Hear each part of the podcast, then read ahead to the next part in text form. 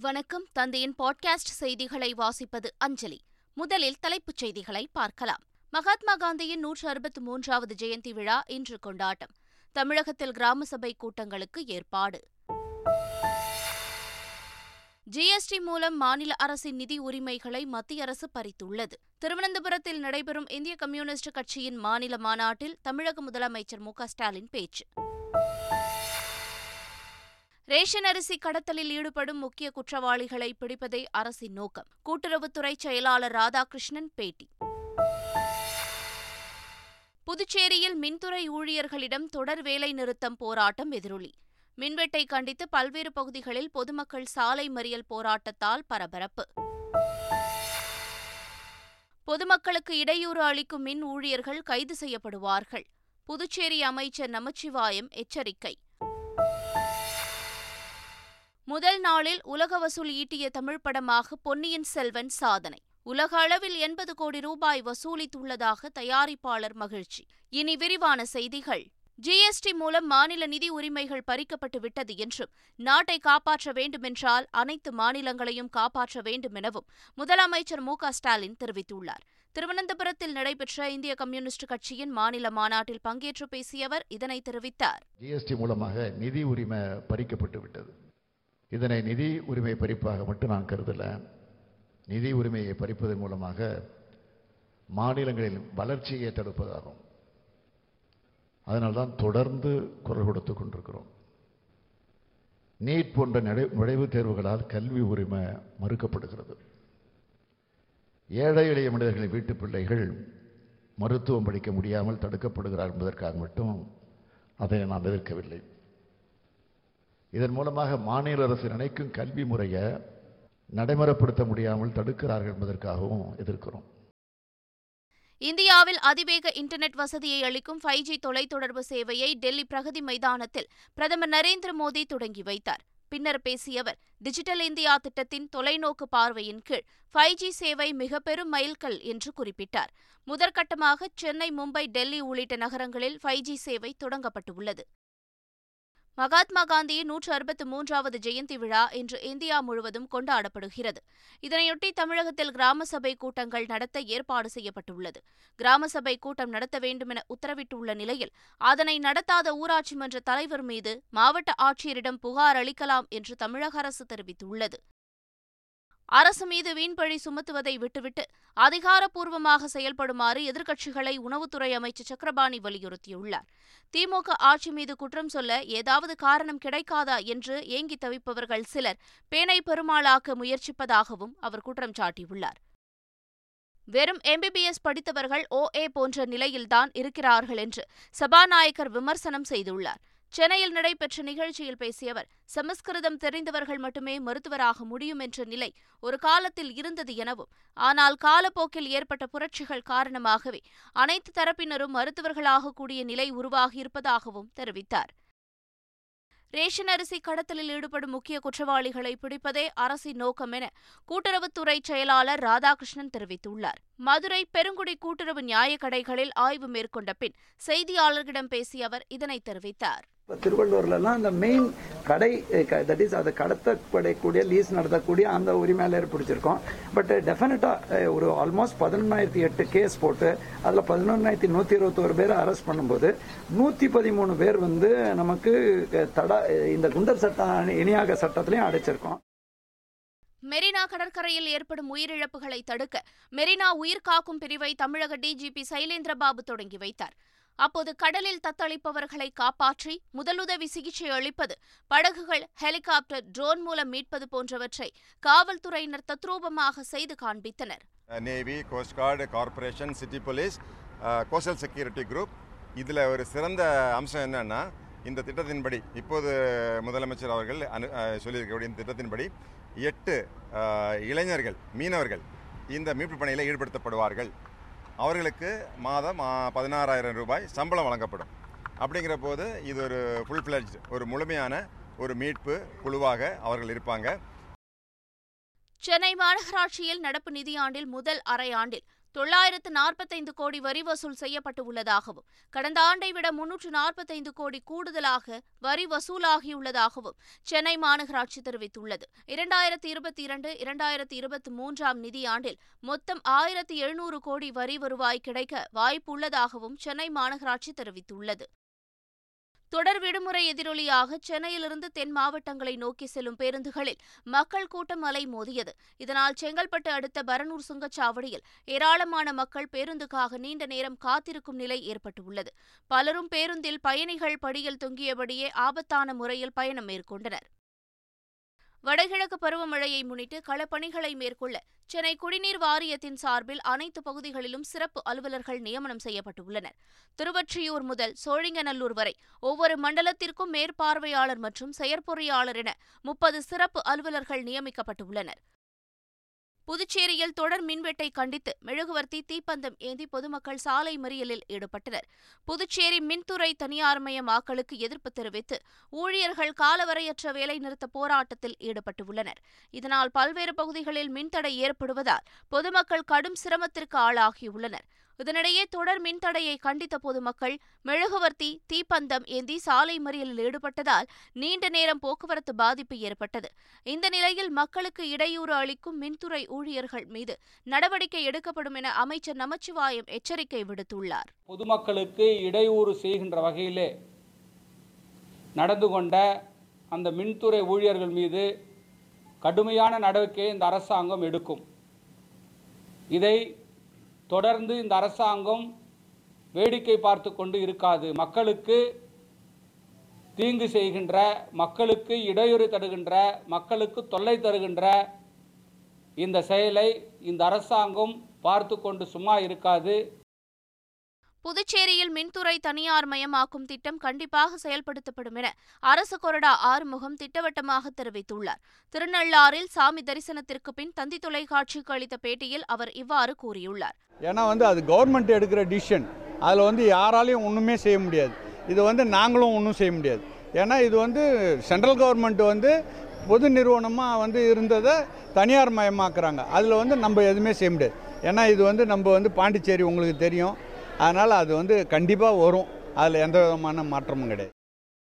புதுச்சேரியில் மதுபான தொழிற்சாலை மீதான குற்றச்சாட்டை மறைக்கவே மின்துறை தனியார் மயம் என அறிவிக்கப்பட்டு உள்ளதாக காங்கிரஸ் எம்பி வைத்திலிங்கம் குற்றம் சாட்டியுள்ளார். காரைக்கால் கிளிஞ்சல்மேடு பகுதியில் செய்தியாளர்களிடம் பேசிய அவர் மின்துறையை தனியாரிடம் கொடுத்து லாபம் சம்பாதிப்பதுதான் என்ஆர் காங்கிரஸ் அரசின் நோக்கம் என்றும் கூறினார். மதுபான தொழிற்சாலையில் மீது ஏற்பட்ட குற்றச்சாட்டை மறைப்பதற்காக வேணும்னே இந்த இந்த தனியார் மையத்தை கொண்டாடுறாங்க.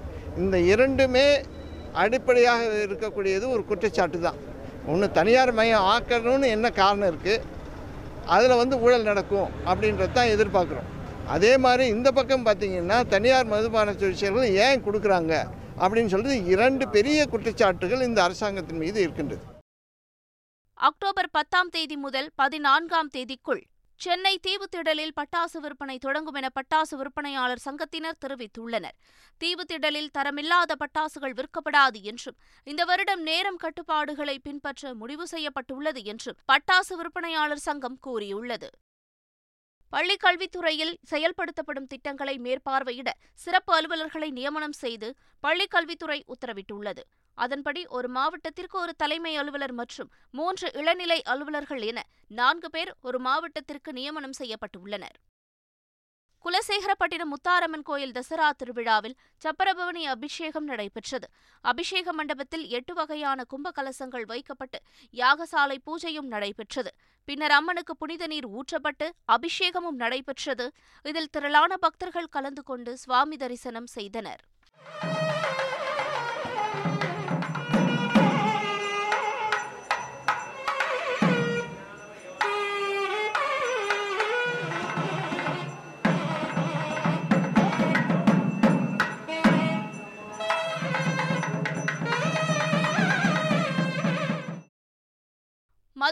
மீனாட்சியம்மன் கோவிலில் நவராத்திரி உற்சவ விழாவையொட்டி ஆறாம் நாள் விழாவில் அர்த்தநாரீஸ்வரர் அலங்காரத்தில் மீனாட்சியம்மன் பக்தர்களுக்கு அருள் பாலித்தார். தொடர்ந்து அம்மனுக்கு சிறப்பு தீபாரதனையும் காண்பிக்கப்பட்டது.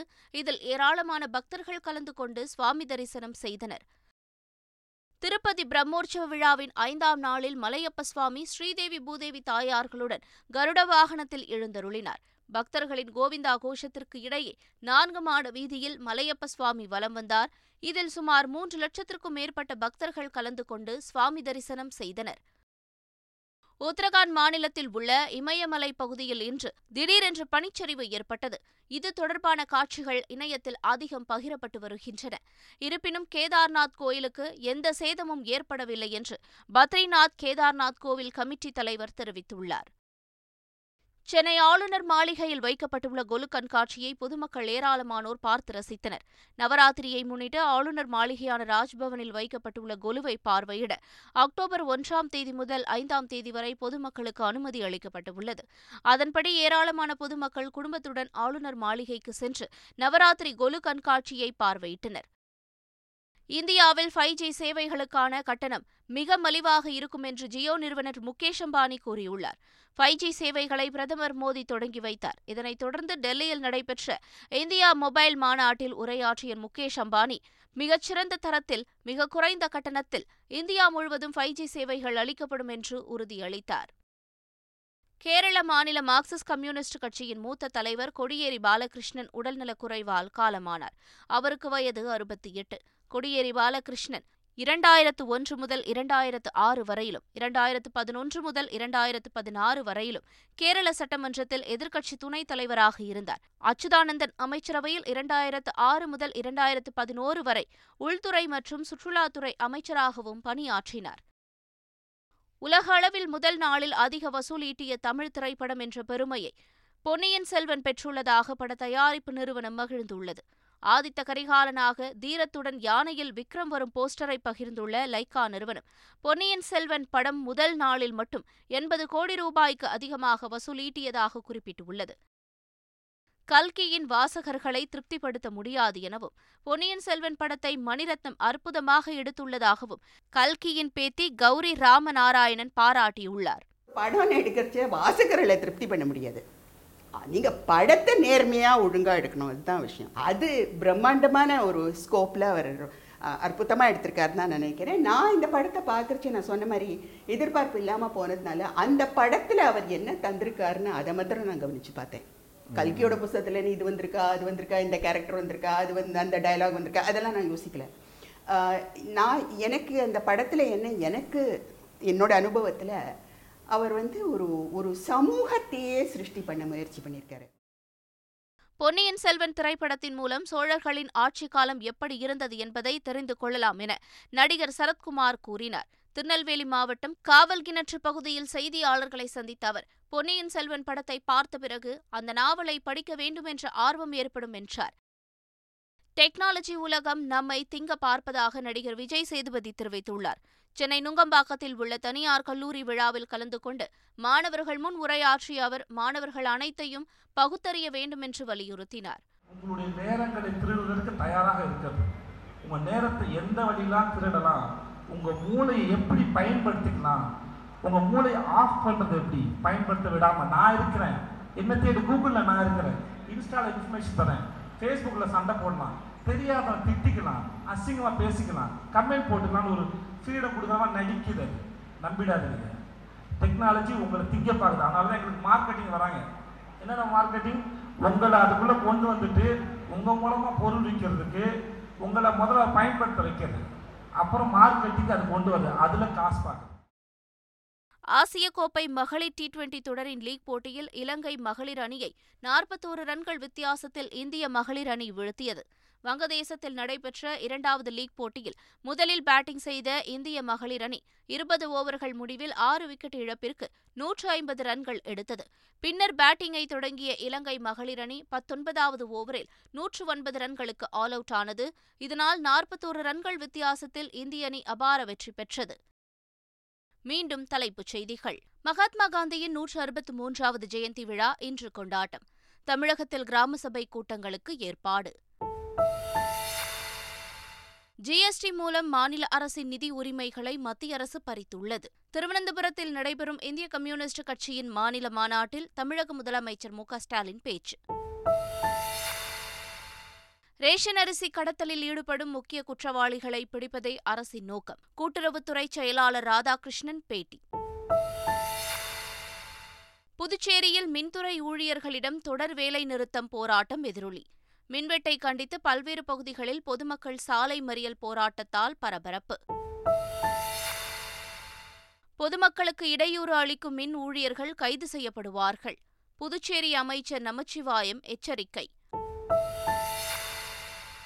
முதல் நாளில் உலக வசூல் ஈட்டிய தமிழ் படமாக பொன்னியின் செல்வன் சாதனை. உலக அளவில் எண்பது கோடி ரூபாய் வசூலித்துள்ளதாக தயாரிப்பாளர் மகிழ்ச்சி. இத்துடன் செய்திகள் நிறைவு பெறுகின்றன. வணக்கம்.